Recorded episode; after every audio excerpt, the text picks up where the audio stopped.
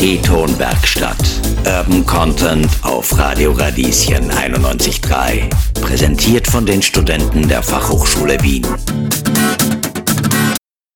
Hallo und herzlich willkommen zu einer neuen Ausgabe von Tonwerkstatt auf Radio Radieschen. Am Mikrofon begrüßt euch Emanuel Salvarani. Wir haben auch heute wieder jede Menge spannende und knackige Beiträge und die feinsten Scheiben für euch vorbereitet. Wir haben unter anderem mit einer Masterbarista über die Kunst des Cafés gesprochen und wir haben Kenan, einen Guide von Shades Tours, getroffen und mit ihm über die Themen Flucht und Integration geredet. Und wir starten mit unserem ersten Beitrag für heute. Das Thema ist Kino. Das Votivkino, das Kino de France und das Cinecenter sind vielen Wienerinnen wahrscheinlich ein Begriff. Diese Wiener Kinos haben alle eine Gemeinsamkeit, und zwar ist Michael Steskal ihr Geschäftsführer. Doch das ist nur sein Nebenberuf. Hauptberuflich leitet er nämlich den Filmladen, einen Filmverleih für Liebhaber. Über Filme, die sich kannibalisieren, seine ersten Erinnerungen an Altersbeschränkungen und eine 180-Grad-Wende, was Planungen angeht, berichtet Johanna Reidel.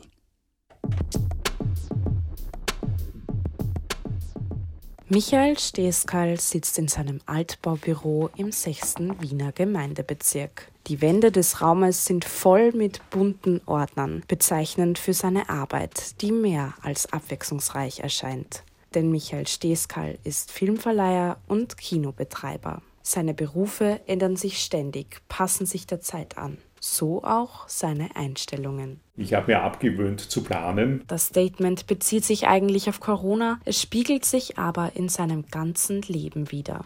Michael Steskal hat Publizistik und Politologie studiert, mit Ausblick auf seinen Traumjob. Eigentlich war das klare Berufsziel, Journalist im politischen Bereich zu werden. Ich habe aber immer ein großes Interesse für Film gehabt. Dass er diese Leidenschaft zum Beruf machen kann, hat er einem Zufall zu verdanken. Es wurden Freiwillige gesucht, die Flugblätter gefaltet und verteilt haben, Plakate geklebt haben, Infotexte geschrieben haben, auch layoutiert haben. Also Hilfstätigkeiten aller Art, freiwillig und unbezahlt.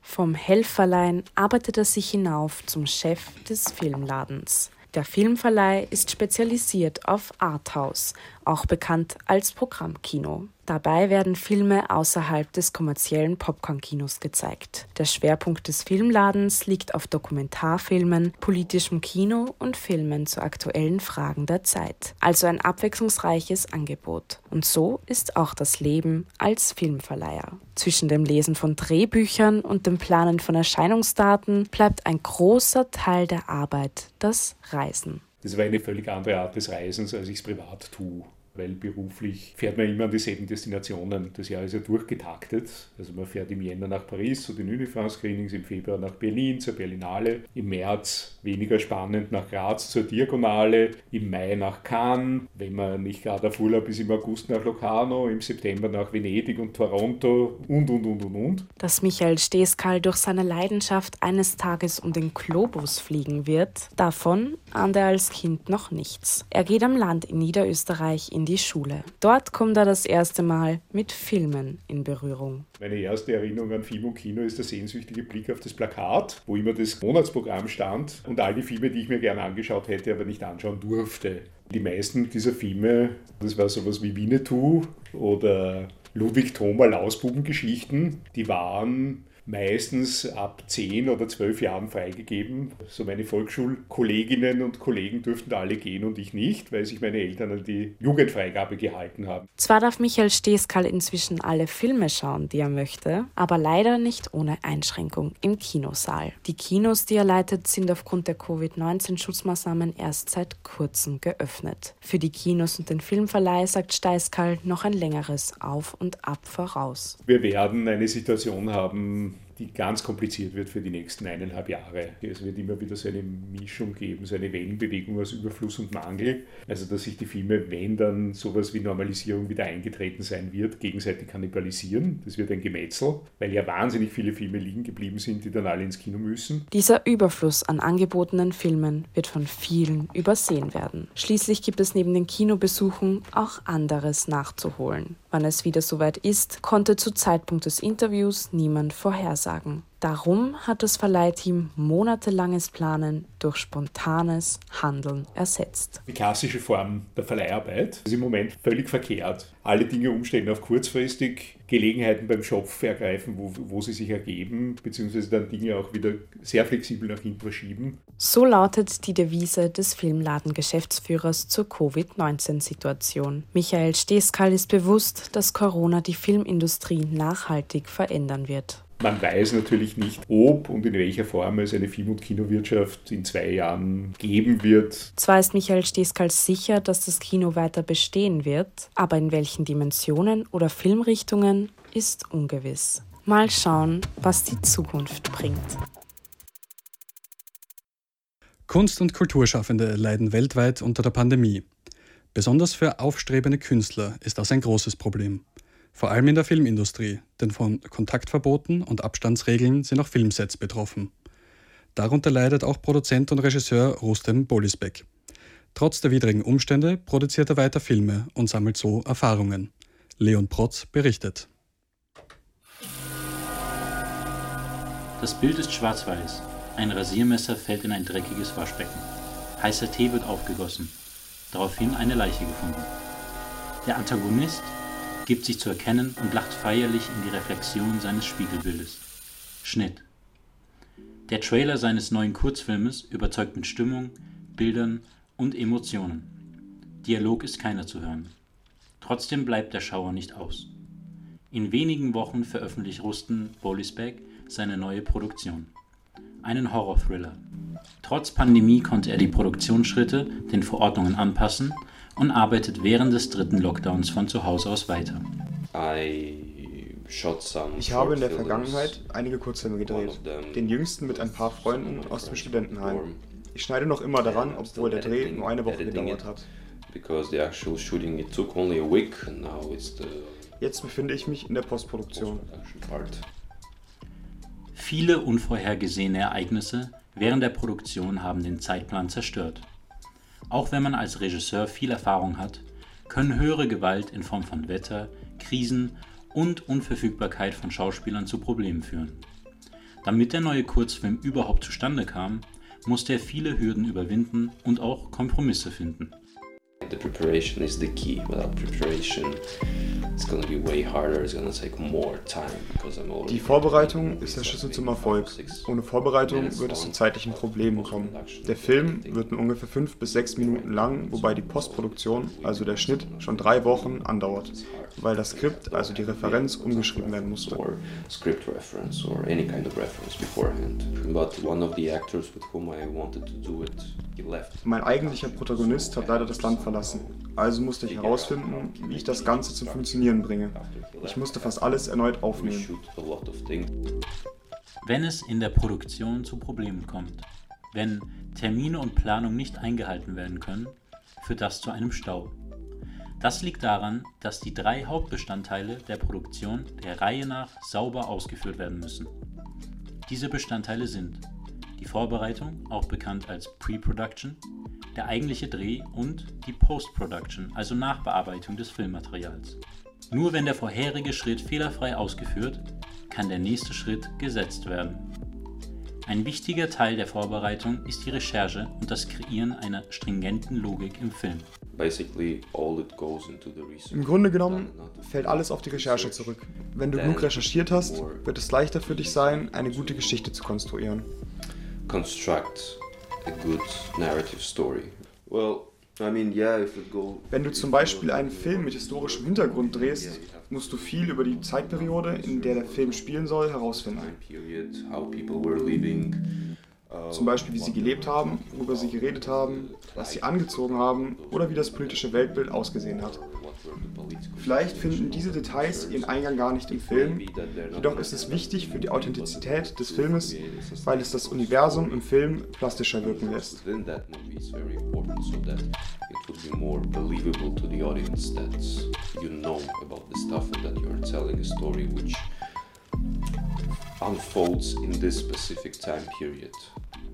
Anhand dieses einfachen Beispiels sieht man, dass die Geschichte vor allem auch durch die Details erzählt und dadurch zum Leben erweckt wird.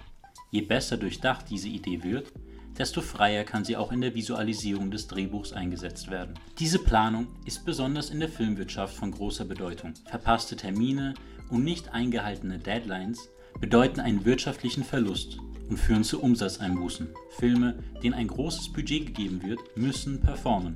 Es muss genug Geld eingenommen werden, um alle Crewmitglieder, Schauspieler und an der Produktion Beteiligten zu bezahlen und dann noch Gewinn zu machen. Das verändert nicht nur das Tempo bei der Produktion, sondern das ganze Projekt. Der Film ist ein Geschäft, vor allem in den USA. Wenn sich dein Film nicht verkauft, wer braucht dich da?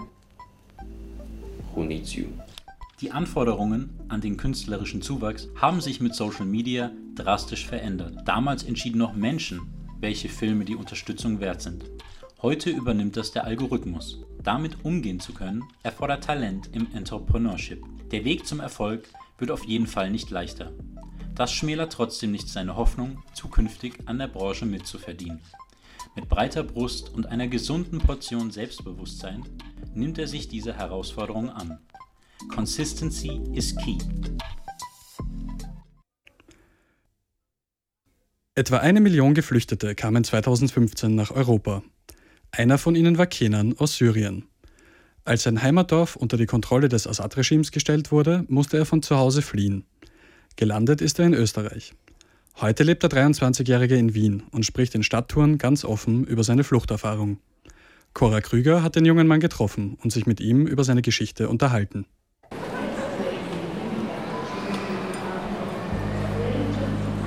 Der Wiener Hauptbahnhof ist ein Ort des Ankommens. Genau aus diesem Grund ist er auch der Treffpunkt für Kenans Stadtführungen.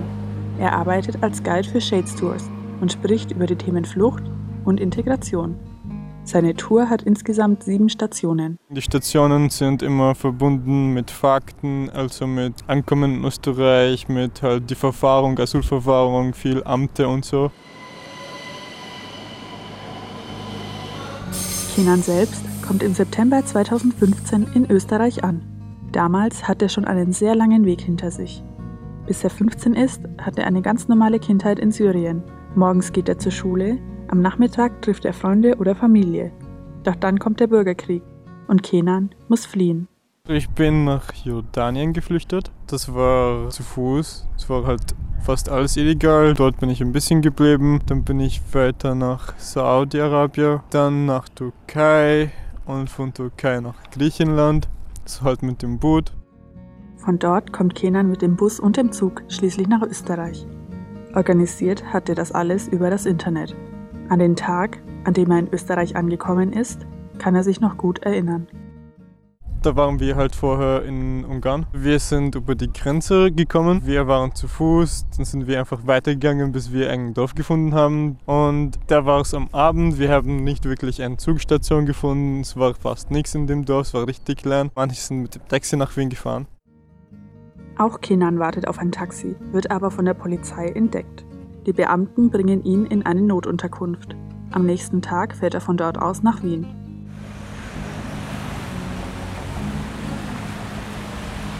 Bis er auch in der Gesellschaft ankommt, dauert es aber noch. Besonders die Anfangszeit ist schwer für Kinan. Auch wenn er nicht mehr in Syrien ist, hat er das Gefühl, dass seine Flucht noch nicht vorbei ist. Es war mein Gefühl, es ist ja okay, cool, ich fange ein neues Leben, es wird alles super gut. Und ich habe mir halt erwartet, dass ich auch sehr gut drauf sein werde mit dem Deutsch sprechen und so habe ich mir gedacht, okay, maximal brauche ich ein Jahr, bis ich das schon gut gelernt habe und mit dem Uni anfangen kann. Es war alles viel schwieriger. Insgesamt drei Jahre lernt Kenan Deutsch. Er macht viele Kurse. Am meisten lernt er aber durch den Kontakt mit Österreicherinnen und Österreichern. Zu dieser Zeit lebt er bei einer Familie in Niederösterreich. Heute wohnt Kenan in einer WG in Wien. Er hat vier Mitbewohner. Alle kommen aus unterschiedlichen Ländern. Außerdem hat er ein Studium angefangen und ist mittlerweile im vierten Semester. Ich studiere Biomedical Engineering. Ich wusste von dem Studium nicht wirklich viel. Ich habe mich immer oft für Medizin interessiert, aber ich habe halt Informatik mir interessant gefunden. Ich war immer so zwischen die beiden Bereiche. Ich habe es davon gehört und dann war ich so, okay, cool, dann mache ich das. Neben dem Studium gibt Kenan seit zwei Jahren Stadtführungen. Aufgrund der Corona-Krise kann er derzeit nicht arbeiten, doch nach der Pandemie möchte er unbedingt wieder damit anfangen. Besonders gerne führt er Schulklassen herum. Vor allem bei Jugendlichen, weil am meisten merke ich am Anfang, ist es halt einfach, sie kommen, weil die Lehrerin hat die Tour mit ihnen gemacht und sie sind ja einfach, sie, sie wollen das vorbei, aber dann, wenn ich anfange zu reden und mit ihnen ein bisschen rede, dann sind sie ein bisschen mehr interessiert. Kenan liegt vor allem der kulturelle Austausch am Herzen. Bei den Touren möchte er mit Klischees aufräumen und Fragen zum Thema Integration beantworten. Ich komme gerne und beantworte Fragen und rede offen. Viele Leute haben schon Fragen an Flüchtlinge, aber sie stellen die Fragen nicht, weil sie finden es vielleicht, es trauen sich nicht oder so. Und wir bieten die Möglichkeit, dass sie halt diese Frage einfach stellen können und ich würde sie hoffentlich antworten, wenn ich das kann. In Kürze erreichen wir Wien Mitte, Landstraße U3, U4, City Airport Train. In Wien Mitte endet die Tour von Kenan. Zum Abschluss geht es darum, wie Geflüchtete auch in der Gesellschaft ankommen. Wien Mitte als letzte Station wurde nicht zufällig gewählt. Ihr Name hat einen symbolischen Charakter. Sie ist eine Metapher für die Hoffnung, nicht nur in der Mitte von Wien, sondern auch in der Mitte der Gesellschaft anzukommen.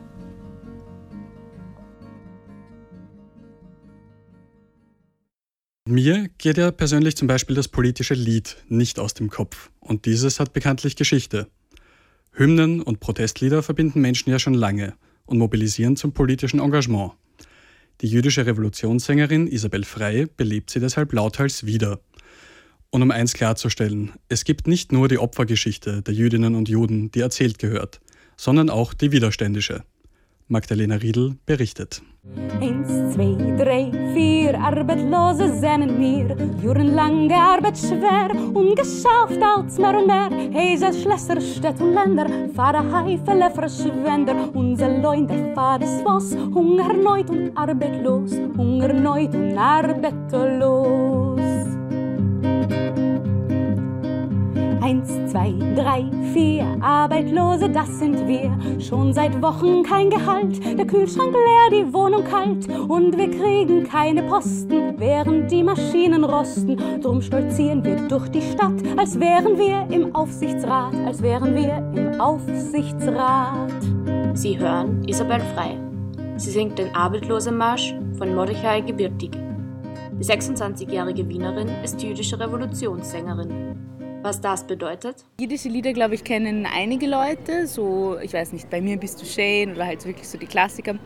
Aber gerade die jiddischen Revolutionslieder, das ist ein bisschen unkonventionell. Es gibt zum Beispiel die Lieder aus der Arbeiterinnenbewegung, die wirklichen Protest- und Revolutionslieder. Da geht es viel um Klassenbewusstsein, Klassenkampf, Unterdrückung, Manchmal eben auch aus jüdischer Perspektive, was ich auch spannend finde. Also wo es nicht nur um Klassenkampf geht, sondern auch um Antisemitismus und Pogrome. Dann gibt es einfach auch Volkslieder, einfach aus schlechten Arbeitsbedingungen herausgeschrieben. Und ich versuche halt auch bewusst, das nicht so einzugrenzen und zu sagen, ich singe nur revolutionäre Lieder. Auf die Lieder gestoßen ist Frei aus einer Krise, was ihre jüdische und politische Identität betrifft. Einen großen Teil ihrer Jugend in Wien verbringt sie in einer zionistischen Jugendbewegung. Der Zionismus hat einen unabhängigen jüdischen Staat zum Ziel. Ein Narrativ, das prägt. Nach der Matura geht sie für ein Jahr nach Israel und danach nach Amsterdam, wo sich frei weiter politisiert und, so sagt sie selbst, auch linksradikalisiert. Da habe ich mich sehr beschäftigt mit Antikapitalismus und mit Queerfeminismus oder Kolonialismus und dekolonialen, antikolonialen Bewegungen und Antirassismus.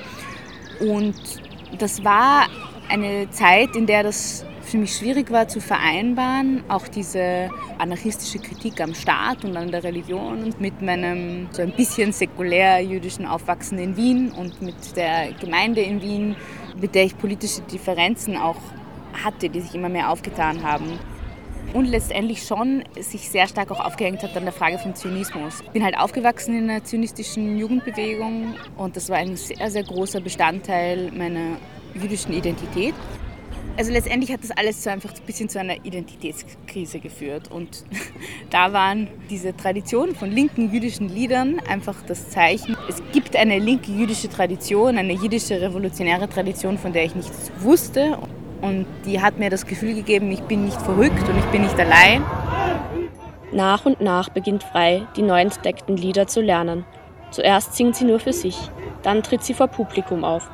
Jedoch merkt sie schnell, die Musik, die sie spielt, gehört nicht unbedingt auf die klassischen Konzerthausbühnen. Ihren ersten Auftritt spielt sie in einem besetzten Haus.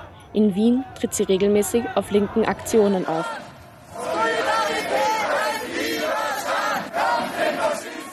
Sie nimmt die revolutionären Lieder und setzt sie in einen aktuellen politischen Kontext. Teilweise schreibt sie die Lieder auch um und performt sie auf Deutsch. Ich kann das eigentlich nicht oft genug sagen, dass wir oft vergessen, gerade auf der Linken, dass es nicht nur um den Inhalte geht. Und es geht nicht nur um die kognitive Ebene, dass wir Leuten Inhalten vermitteln, sondern es geht genauso oder wenn nicht teilweise noch wichtiger um die affektive Ebene in der Politik. Und Musik fängt das auf. Nieder mit HC und nieder mit der neuen ÖVP. Raus auf die Straße mit Schnee und Widerstand, denn es ist wieder Donnerstag. Hauptsächlich aus dem Wunsch heraus, ihr künstlerisches Schaffen zu dokumentieren, hat Isabel Frey letzten September ihr erstes Album herausgebracht. Sie hat es Millennial Bundist genannt. Millennial wie die Generation, der sie angehört. Bundist nach der politischen Tradition des Bundismus. Der wiederum hat seinen Namensursprung im jüdischen Arbeiterinnenbund, der größten sozialistischen Partei Osteuropas Anfang des 20. Jahrhunderts. Neben Album und politischer Arbeit organisiert sich frei und versucht, so etwas wie eine lebendige jüdische Musikszene in Wien aufzubauen. Ich bin auch Mitgründerin von einem Kulturverein, der heißt Frühling, also der Frühling auf Jiddisch. Und das ist eben auch programmatisch für das, was wir machen wollen. Also irgendwie auch ein bisschen so eine Art Revival von der jiddischen Musik- und Kulturszene in Wien, die es nie gab. Aber das heißt nicht, dass es das nicht geben kann. Ich glaube, es ist einfach eine schöne Art und Weise, uns anders mit jüdischer Kultur zu beschäftigen. Was, was nicht Religion ist und was, was auch nicht Zionismus, Nationalismus oder nur ständige Panik vor Antisemitismus. Also Kampf gegen Antisemitismus ist sehr wichtig, aber Identität kann nicht definiert werden durch die Angst vor Antisemitismus. Also an der Stelle auch, falls es Menschen gibt, die sich für jüdische Musik und Kultur interessieren. Man muss wirklich nicht jüdisch sein, also das hat damit nichts zu tun. Ähm, man muss nur ein Interesse dafür haben. Dann gerne melden bei uns auf frieling.at. Wir freuen uns immer über Interessierte. Ob Melange, Einspänner oder bloß ein einfacher Mocker. In Wien kann das Bestellen eines Kaffees schwierig sein, wenn man nicht mit der Kaffeekultur der Stadt vertraut ist. Doch so vielfältig die Spezialitäten auch sind, der Kaffee in den Altwiener Traditionskaffeehäusern könnte besser sein. Das sagt Johanna Wechselberger, eine Frau, die es wissen muss. Die 52-jährige Masterbarista kreiert als Kaffeerösterin ihre eigenen Kaffeemischungen. Alexios Patoglu hat sie in der Vienna School of Coffee besucht und nachgefragt, was einen guten Kaffee eigentlich ausmacht.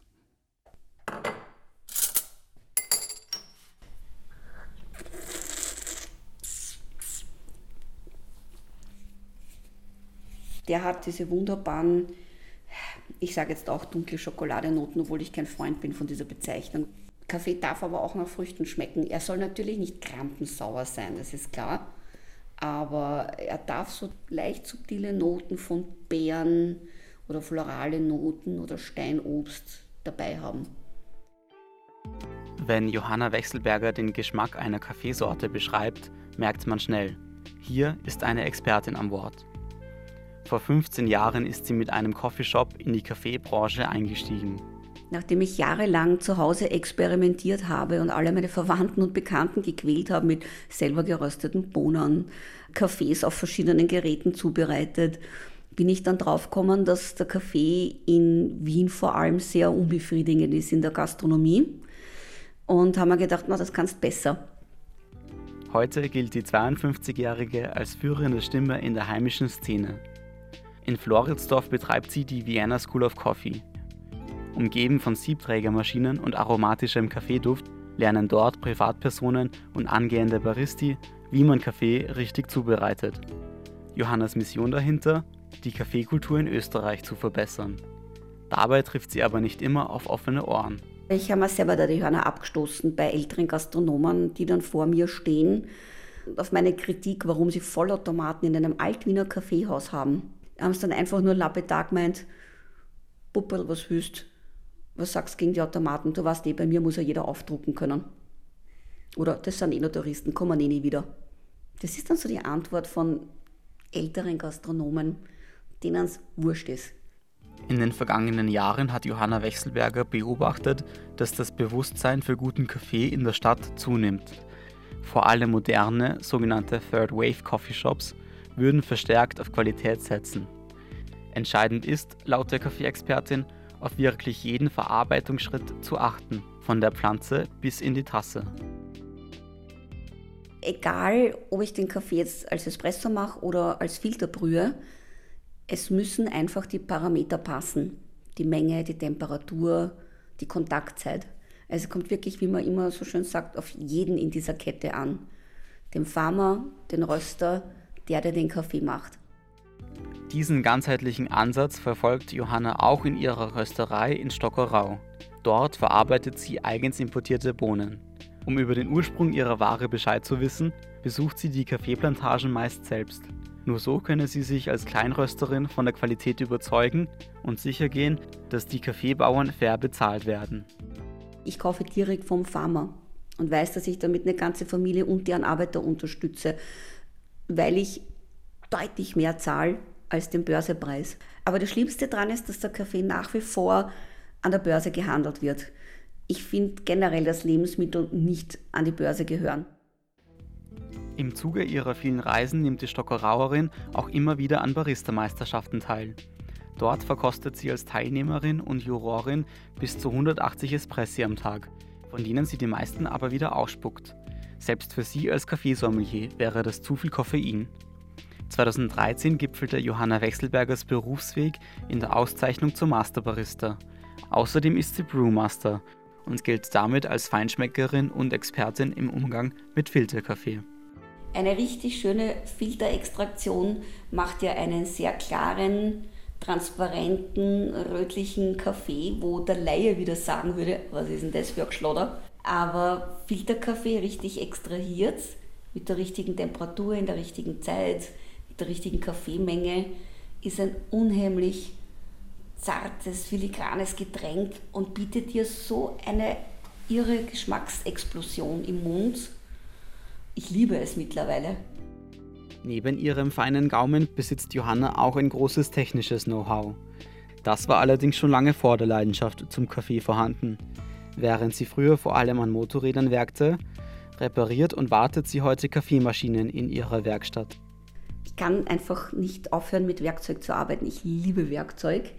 Und mein alter Schulbüffel, meine erste Maschine, die ich da habe, die wird demnächst bisschen ausgeschlachtet. Ich möchte unbedingt schweißen lernen, weil ich will mir ein total abgefahrenes Gehäuse selber zusammenschweißen aus Metall. So ein richtiges Steampunk-Gehäuse mit Riesenhebeln und allem drum und dran. Und wer weiß, wenn ich dann originelle Maschinengehäuse mache, vielleicht möchte ja jemand bestellen bei mir. Damit könnten schon bald neben Kaffeebohnen auch selbstdesignte Maschinen im Onlineshop der Kaffeerösterin zu finden sein. Doch bis es soweit ist, heißt es wohl abwarten und Kaffee trinken.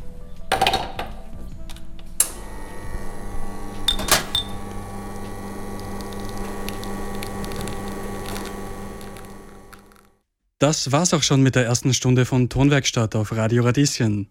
In der zweiten Stunde begrüßt euch gleich meine geschätzte Kollegin Cora Krüger. Mein Name ist Emanuel Salvarani. Es war mir eine Ehre. Ciao, Baba und macht's es gut. E-Ton-Werkstatt. Urban Content auf Radio Radieschen 91.3.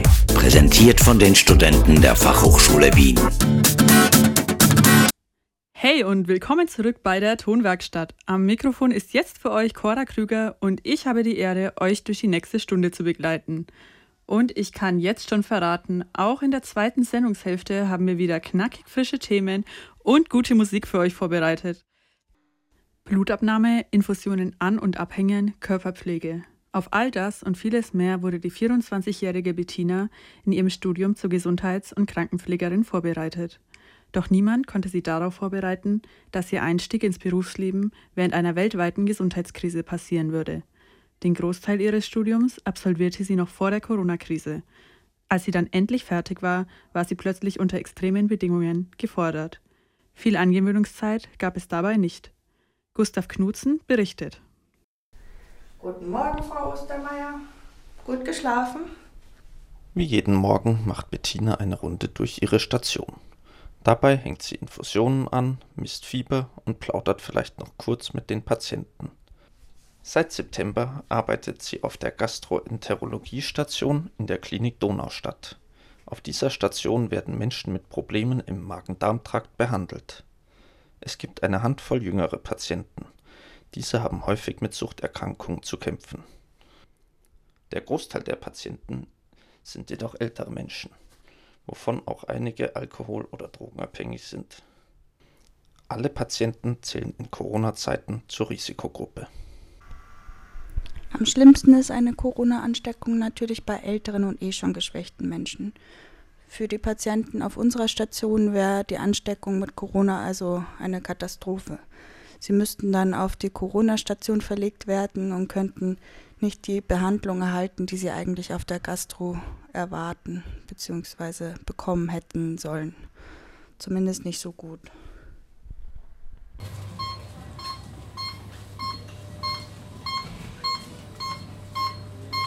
Bettina wurde nach ihrem Studium direkt ins kalte Wasser geworfen. Lange Eingewöhnungszeit hatte sie nicht. Zwar hatte sie schon ein Praktikum unter Corona-Bedingungen gemacht, aber das reicht noch nicht.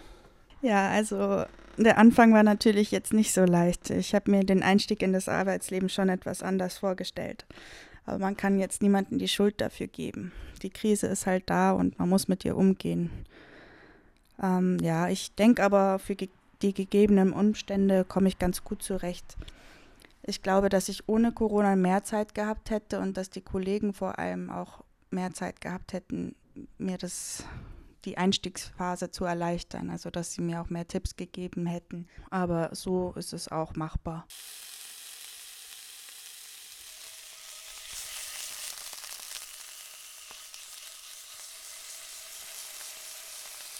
Wenn Bettina von einem langen Arbeitstag heimkommt, brutzelt oft schon das Abendessen in der Pfanne. Ihr Freund Daniel steht dann am Herd und kocht für sie. Mit ihm ist sie seit fast drei Jahren zusammen. Doch Daniel merkt auch, wie die Arbeitssituation seine Freundin belastet. Ja, sie ist schon deutlich gestresst als zu der Zeit, wo wir uns kennengelernt haben und auch immer müde, wenn sie heimkommt. Aber das verstehe ich auch. Sie macht einen wirklich äh, Knochenjob und steht sehr früh auf. Da habe ich als Student schon leichter. Ich bin aber schon sehr stolz auf sie, aber würde also wirklich ungern mit ihr tauschen wollen. Das muss ich schon zugeben. Seit Ausbruch der Pandemie haben sich sehr viele Ärzte und Pflegekräfte mit dem Coronavirus angesteckt. Die Unterstützung in der Bevölkerung war anfangs sehr groß. Zum Beispiel wurde immer zu einer gewissen Uhrzeit applaudiert. Die Berichterstattung über Pflegekräfte stieg stark an und jeder wusste, was diese Menschen leisten. Doch wirklich was verändert hat sich noch nicht.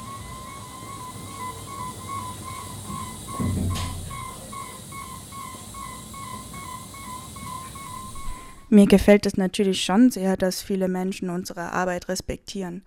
Das macht einen glücklich und das ist, glaube ich, auch auf andere Jobs zu übertragen. Also jeder möchte ja gerne respektiert werden. Aber von netten Worten kann man sich halt im Endeffekt auch nichts kaufen. Wenn nur immer gut geredet wird, aber nichts verändert wird, dann fühlt man sich halt schon irgendwie leicht verarscht.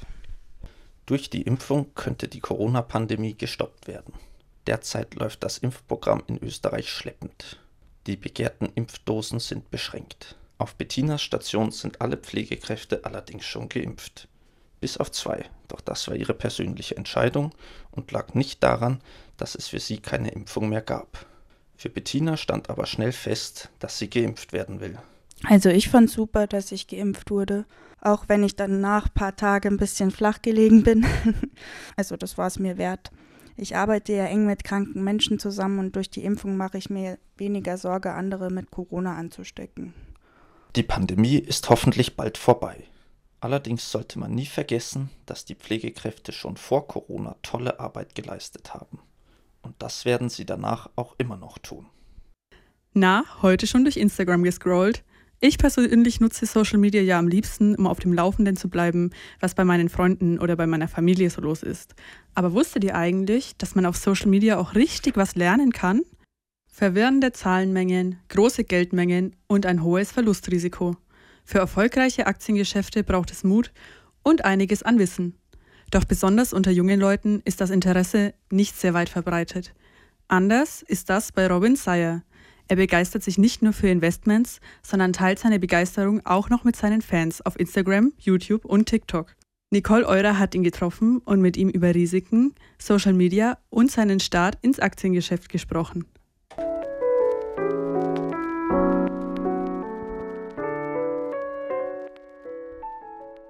Mikro an, Kamera läuft, Action.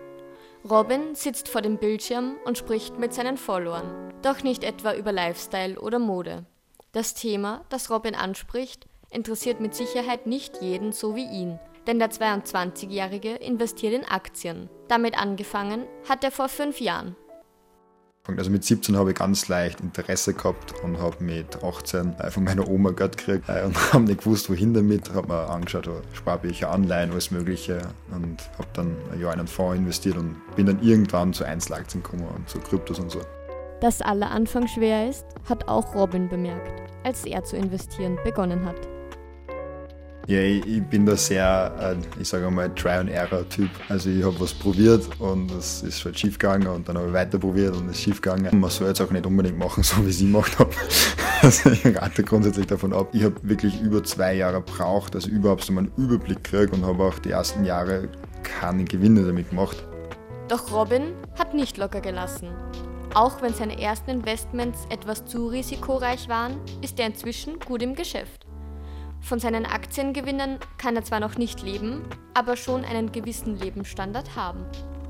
Mir geht es aber um was, was mit Geld kommt, nämlich Freiheit. Und vor zwei, drei Jahren habe ich davon träumen können, dass ich mir irgendwas leiste. Also, wenn ich mein Handy runtergefallen war und ich mir ein neues Handy äh, kaufen müssen, habe ich mir gedacht, puh, jetzt muss ich mir ein neues Handy kaufen. Das ist schon, schon eine große Investition wieder. Und morgen hole ich mir meinen Tesla in Wien ab. Ein interessantes Hobby, das nebenbei gutes Geld einbringt. Für viele ist das eine Traumvorstellung. Auch in Robins Freundeskreis ist das Interesse an Aktien gestiegen, nachdem er von seinen Gewinnen erzählt hat. Ich habe einfach relativ schnell gemerkt, ähm, es kommen am Anfang eigentlich immer dieselben drei, vier Fragen beim Investieren. Und deswegen habe ich dann mir gedacht, ich fühle mich wie so ein Rekorder, der immer wieder so dieses abspült, der die Kassetten, die er immer hat. Und dann haben wir gedacht, das Kind die aufnehmen auch. Genau das macht Robin dann auch. Hallo, grüß dich und herzlich willkommen, meine lieben aktiven Investoren. Heute ein wahnsinnig, wahnsinnig, wahnsinnig oft gefragtes Video, nämlich wie kaufe ich Bitcoin, wie kann ich davon profitieren.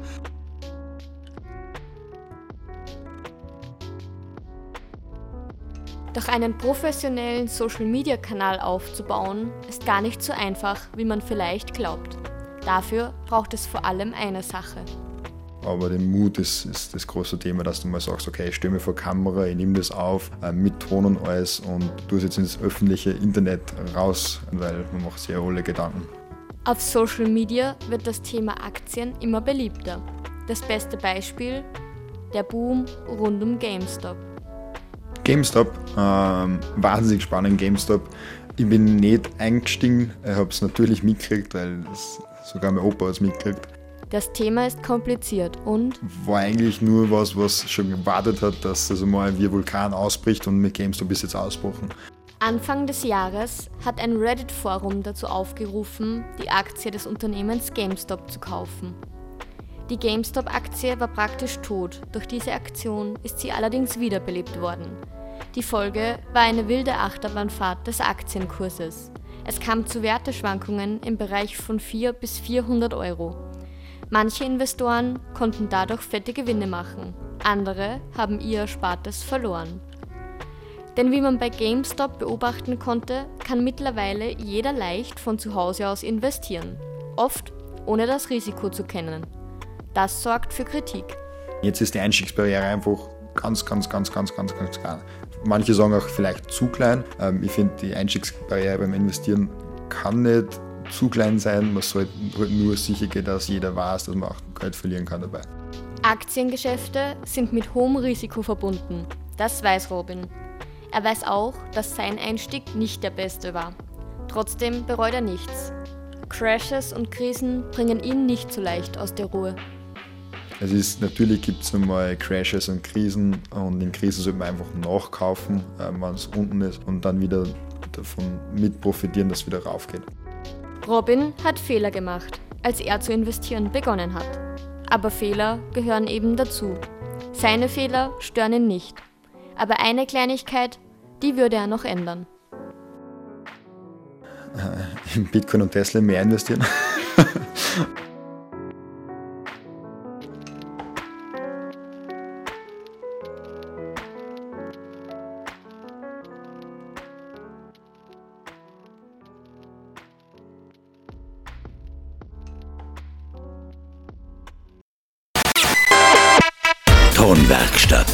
Jeden Montag von 16 bis 18 Uhr.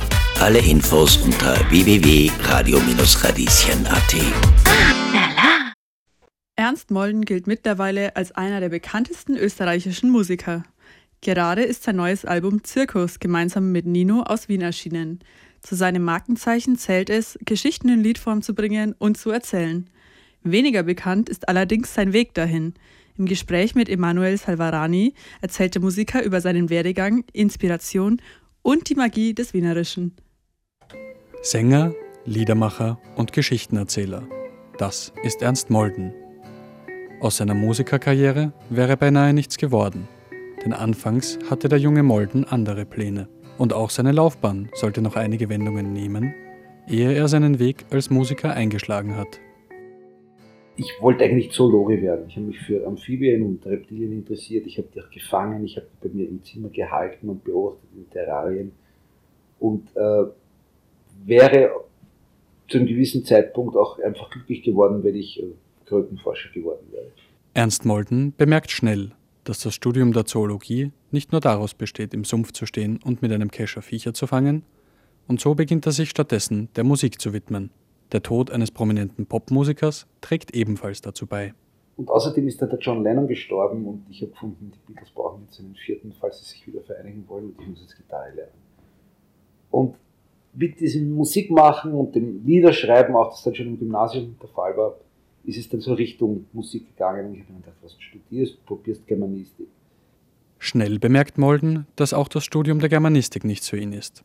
Er bleibt zwar noch einige Semester inskribiert, beginnt aber gleichzeitig bei der Presse als Polizeireporter das journalistische Handwerkszeug zu erlernen. Das war dann ähm, der, Lo der Lokalreporter, der, wenn ein frisches Verbrechen passiert, als erster zum Tatort fahrt, äh, wenn möglich, was damals noch ging, einen Blick auf, den, auf die Leiche wirft irgendwie, beziehungsweise in einer überfallenen Bank mit dem Kassier ein bisschen redet. Das geht halt alles nicht bis alles von der Polizei abgeschirmt. Damals bist du sehr da hingekommen Anfangs schreibt Molden nur auf Zeile. Er verdient sich schnell seine ersten Sporen und wird fix angestellt. Kurz darauf wechselt er ins Feuilleton und beginnt Reportagen zu schreiben. Die Arbeit macht ihm Spaß.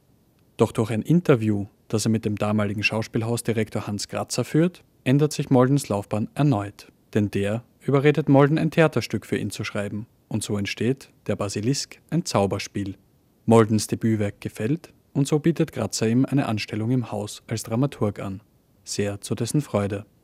Ich habe eh schon so ein bisschen von einer Künstlerexistenz geträumt und gefunden, der Dramaturg beim Grazer ist jetzt ein bisschen näher bei der künstlerischen Existenz als der Presseredakteur und habe das wie eigentlich immer in meinem Leben sozusagen den besser bezahlten und saferen Job gegen einen ähm, schlechter bezahlten, unsicheren, aber irgendwie von der Stimmung her reizvolleren Job eingetauscht. Aber auch hier hält es ihn nur zwei Jahre lang und er gründet mit zwei Kollegen das Trio Teufel und der Rest der Götter. Schnell winkt der erste Plattenvertrag und das gleich bei einem Major-Label.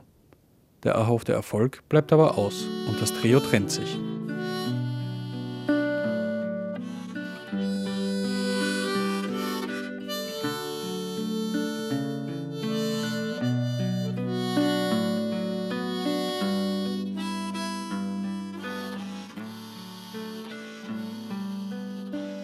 Zur selben Zeit schreibt und veröffentlicht Molden auch seine ersten Romane. Doch weder die Musik noch die Schriftstellerei bringen genug Geld zum Leben ein. Mittlerweile lebt er mit Frau und drei Kindern in prekären Verhältnissen.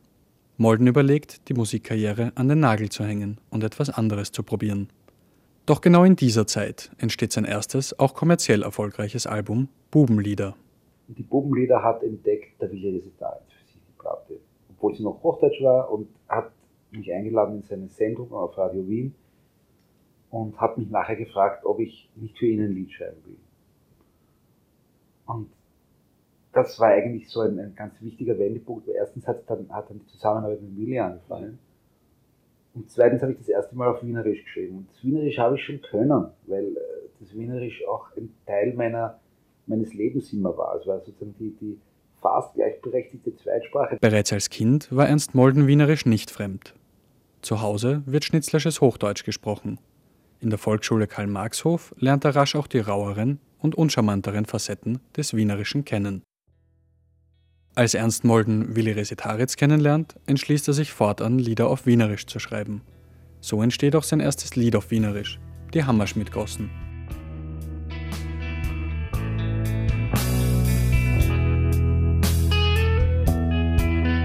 In der Hammerschmidt-Gossen steht eine alte Fabrik, später war dort der Waschsalon drin. Gleich vis-à-vis die größte Städten im Bezirk. Jeden Tag so um zwei sind wir hin. Molden beginnt immer mehr in den endlosen Sumpf des Wienerischen einzutauchen und lässt sich dabei unter anderem von H.C. Artmann, Helmut Qualtinger oder André Heller inspirieren. Musikalisch verwurzelt sieht sich Molden mehr im Blues, Soul und Folk als im Wienerlied. Und zu diesen Genres passe Wienerisch viel besser als Hochdeutsch.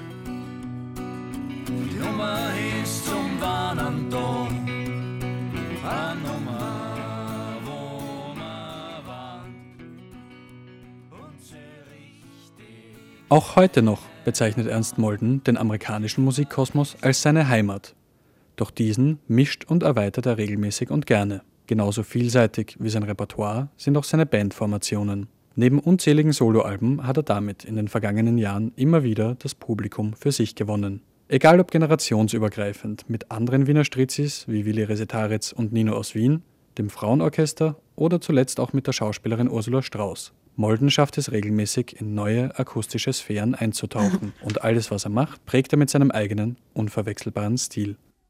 Egal ob groß oder klein, aus Leder oder aus Stoff, beim schicken Abendessen im Restaurant oder beim Radfahren, es gibt für alle Gelegenheiten die perfekte Tasche – Silvia Leukauf-Rossi beschäftigt sich täglich mit Taschen. Seit 2010 ist sie offiziell die Taschenfabrikantin. Denn genau so heißt ihr Unternehmen. Paloma Pöltinger hat sie zum Gespräch getroffen. Habt ihr euch schon einmal gefragt, wie man aus Plastikflaschen oder einer Ananas eine Tasche machen kann? Genau solche Fragen beantwortet die Taschenmacherin Silvia Leukow-Rossi. Sie betreut alle Prozesse in der Produktentwicklung, vom Design bis hin zur Lieferung. Bevor jedoch eine Tasche entsteht, beginnt der Entwurf für ein Produkt oft bei ihr im Kopf. Ich finde, das Wichtigste bei einer Tasche ist, dass sie neben einem ansprechenden Design auch eine wirklich perfekte Funktion hat.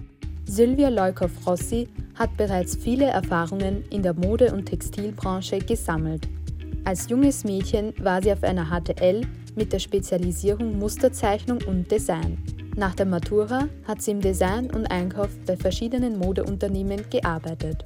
Aber die Leidenschaft für Stoffe und Mode wurde ihr in die Wiege gelegt. Mein großes Vorbild ist mein Großvater, der war, der hatte eine Krawattenfabrik und war eine Zeit lang der, Öst, der größte österreichische Krawattenfabrikant. Mit Leib und Seele, es war ein Familienunternehmen meine Mutter und meine Tante hatten zwei Geschäfte in der Stadt und ja, da war ich schon als kleines Mädchen immer gerne in der Bognergasse, habe das ein bisschen meiner, meiner Mama über die Schulter geschaut, habe dann auch ausgeholfen, also in Jugendjahren neben der Schule und ja, ich, ich liebe Stoffe. Ich liebe aber auch Design, weil ich immer sehr, sehr gern gezeichnet habe. Kein Wunder also, dass sie später in der Modebranche Karriere gemacht hat. Doch nach einiger Zeit im mittleren Management in der Einkaufsabteilung eines Taschenunternehmens merkt Silvia Leukow-Rossi, dass Frauen in dieser Domäne immer noch anders behandelt werden als Männer.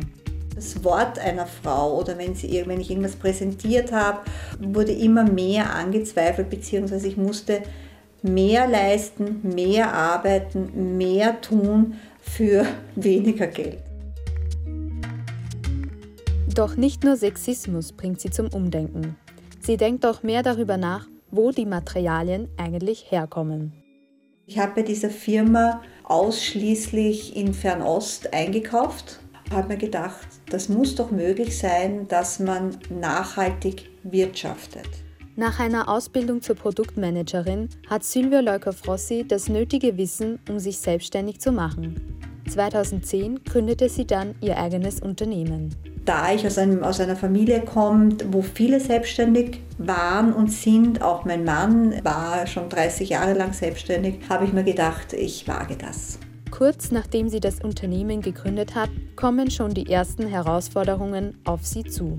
Es war ein dorniger Weg. Es war ein sehr, sehr schwieriger Weg. Ich musste wirklich viel Lehrgeld zahlen. Ich habe versucht, also in Österreich, Deutschland und Schweiz Fuß zu fassen. Ich habe eine eigene Kollektion entwickelt, handgefertigt in Österreich. Die Natural Bag Handmades waren sehr, sehr schwer zu verkaufen. Doch eines motiviert sie immer wieder. Sie will den Menschen zeigen, was Handwerk bedeutet und wie viel Arbeit dahinter steckt. Auch Partnerschaften mit Lieferanten und Kooperationen mit Kunden im Businessbereich bestärken Silvia Leuker-Frossi auf ihrem Weg. Gerade in dieser schwierigen Zeit der Pandemie sind diese Kontakte nicht abgerissen.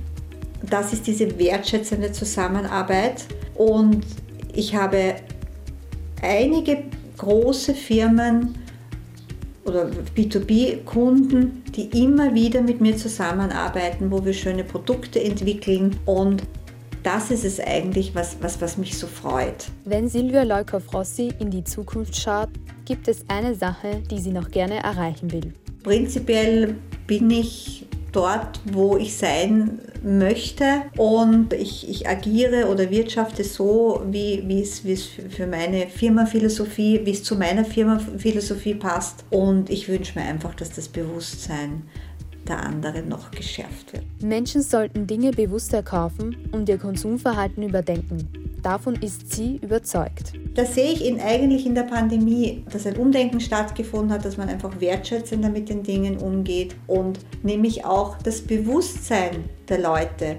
Wo kommen denn unsere Sachen her? Wo wird das produziert? Wo wird es zusammengenäht? Wo werden die Rohstoffe gemacht? Auf all diese Dinge achtet Silvia Leuko-Frossi, wenn sie ihre eigenen Taschen herstellt. Die Taschenfabrikantin verwendet nachhaltige Materialien wie zum Beispiel Filz aus PET-Flaschen, Ananasleder oder Brennnesselfasern.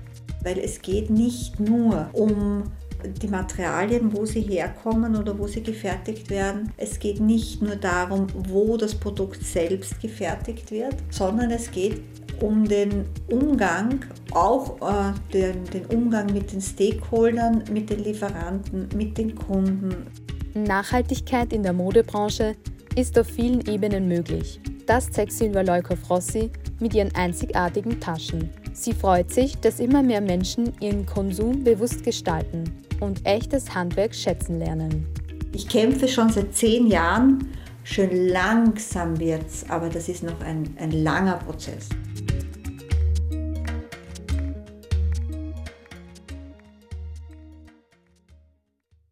Ich weiß ja nicht, ob ihr es mitbekommen habt, aber Mitte April ist der letzte Sieger von Deutschland sucht den Superstar gekürt worden. Gleichzeitig ist ja bekannt geworden, dass Dieter Bohlen seine Kultsendung verlässt und die Fans sind, gelinde gesagt, ziemlich außer sich. DSDS ohne Dieter kann sich auch Tobias Regner nur schwer vorstellen. Er hat 2006 die dritte Staffel der Castingshow gewonnen und Denise Meyer hat nachgefragt, wie die Zeit bei DSDS sein Leben verändert hat und wie es ihm 15 Jahre nach seinem Sieg eigentlich geht.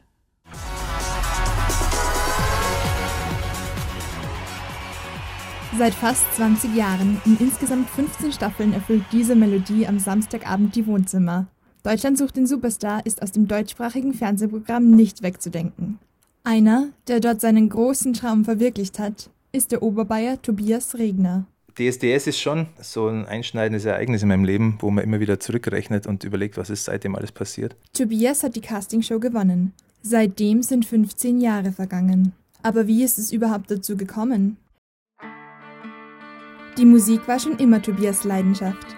Sein erstes musikalisches Vorbild war die Band ABBA. Mit neun Jahren war er bereits ein großer Fan.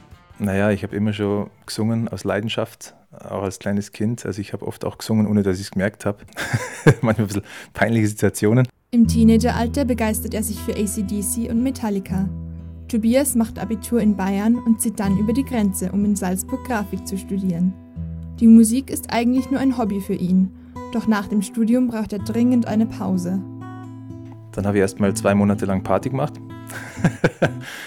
und dann lief mein kleiner Bruder mit dem Anmeldeformular für Deutschland sucht den Superstar durch die Wohnung. Mich hat er dadurch eben auf die Idee gebracht, dass ich da mich mal mit ganz vielen anderen Sängern messen könnte. Also meldet Tobias sich an und kommt zum Casting. Nothing Else Matters von Metallica bringt ihm das ersehnte dreimal Ja. Dabei sollte es aber nicht bleiben. Er beweist sich von Runde zu Runde, bis hin zum Finale. Dass er mit seinem eigenen Song auf der Finalbühne stehen würde, hätte er am Anfang nicht gedacht. Auf so einer großen Bühne zu stehen, war so ungefähr das kontrastreichste Gefühl, was man sich vorstellen kann. Auf der einen Seite habe ich mich saugut gefühlt. Die Aufmerksamkeit war bei mir. Ich bin mir vorgekommen wie ein Rockstar. Auf der anderen Seite habe ich mir so dermaßen in die Hosen geschissen. Darf man das sagen? Schon vor dem großen Gewinn bekommt Tobias eine Kostprobe davon, wie sein Leben danach aussehen könnte. Interviews, Fotoshootings, Autogrammstunden. Ein echter Push für das Selbstwertgefühl.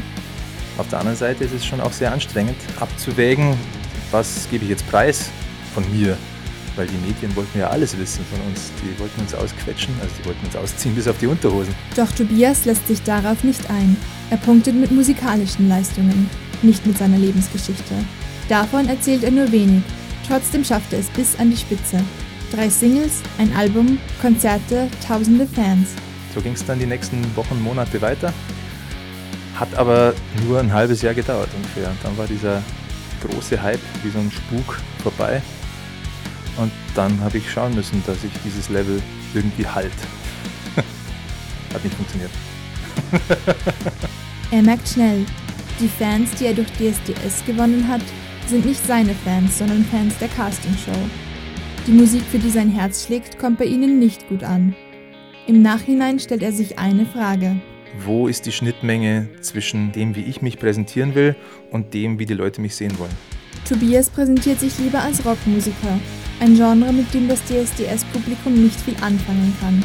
Seine musikalischen Vorbilder sind die kanadische Band Billy Talent, die Foo Fighters und eine ukrainische Band namens Ginger. Und die haben eine Sängerin, die schautet und singt. Also im einen Moment macht sie diesen Kehlkopfgesang genannt Shouting. Das übe ich nämlich gerade.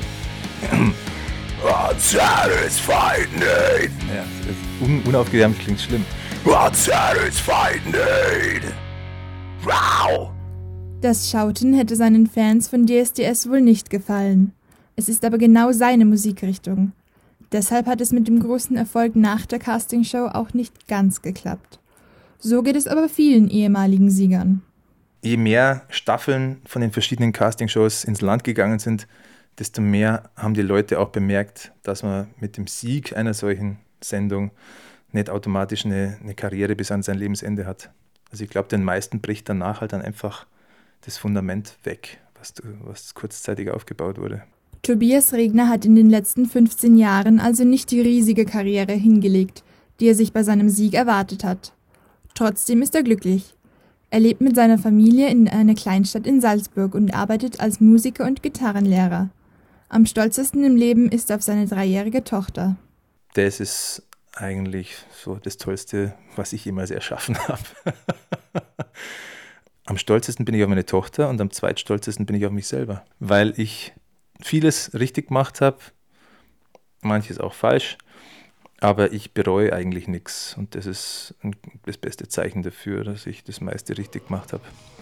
Statt den DSDS-Fans gefallen zu wollen, hat Tobias seine eigene Fanbase auf- und ausgebaut. Wenn nicht gerade Lockdown herrscht, hat er Samstagabends Besseres zu tun, als DSDS zu schauen. Das wünscht er sich auch für die Zeit nach der Pandemie. Ganz viele Gigs und irgendwann mal wirklich bei Rock am Ring auf der Hauptbühne spielen. Jetzt bin ich zwar 38, aber man soll ja nie aufhören zu träumen.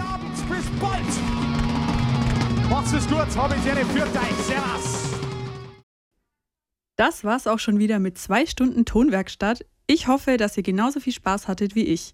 An dieser Stelle auch einen herzlichen Dank an meine großartigen Kolleginnen und Kollegen hinter den Kulissen, die diese Sendung auf die Beine gestellt haben. Chefinnen vom Dienst waren Paloma Pöltinger und Nicole Eurer, in der Redaktion waren Magdalena Riedel und Johanna Reidel. Musikalisch verwöhnt wurdet ihr von Alexios Patoglu und Leon Protz. Falls ihr euch die Sendung noch einmal anhören möchtet, lege ich euch außerdem unseren Podcast ans Herz. Dafür verantwortlich waren Denis Meyer und Gustav Knutzen. Mein Name ist Cora Krüger und ich verabschiede mich von euch mit einem knackigen Auf Wiederhören.